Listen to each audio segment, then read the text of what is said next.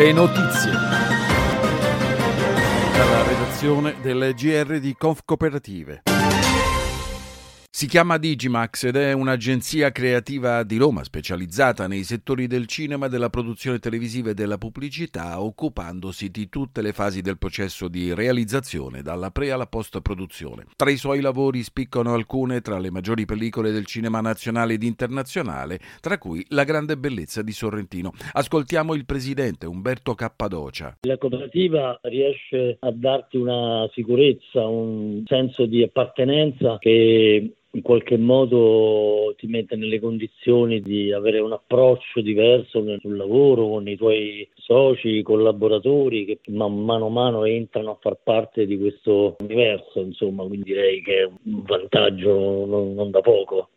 Ecco, dal suo osservatorio, come vede il cinema italiano? Quanto è cambiato il vostro lavoro? dopo la pandemia c'è stata veramente un'esplosione. Noi stiamo lavorando moltissimo nel cinema, noi, perché sono aumentate le piattaforme dove puoi poter vedere tra Netflix, Disney Plus e così via.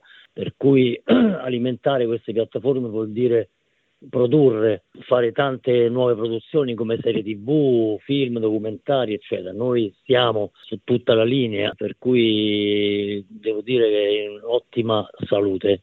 E il fatto di essere cooperativa in qualche modo ha agevolato il vostro lavoro? Ti dà, come dicevo prima, quella, quella, quella sicurezza, quella, quell'appartenenza, quella, quella tranquillità eh, di poter inserire forze nuove, eh, poterle far diventare parte integrante della, della, nostra attività, quindi diventano anche loro soci e, e questo, ripeto, grazie proprio a questa formula, a questo modo questa società cooperativa che, che appunto allarga un po' lo scenario, gli orizzonti anche da parte di, di, di chi entra, eh, i giovanissimi che entrano a far parte di questo universo.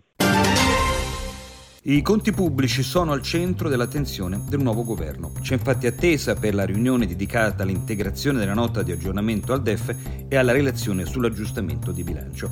La Premier Giorgia Meloni ammette che è una corsa contro il tempo, ma dice siamo sicuri di potercela fare. Dovrebbe invece slittare alla prossima settimana il decreto con i nuovi aiuti a imprese e famiglie contro il caro energia, ma dovrebbero essere pronti almeno 15 miliardi di euro, derivati principalmente dal miglior andamento dell'economia rispetto alle previsioni iniziali. E per effetto del calo delle quotazioni, a ottobre la bolletta del gas è scesa per gli italiani del 12,9%. Il GR di Conf Cooperative è un supplemento di Italia Cooperativa.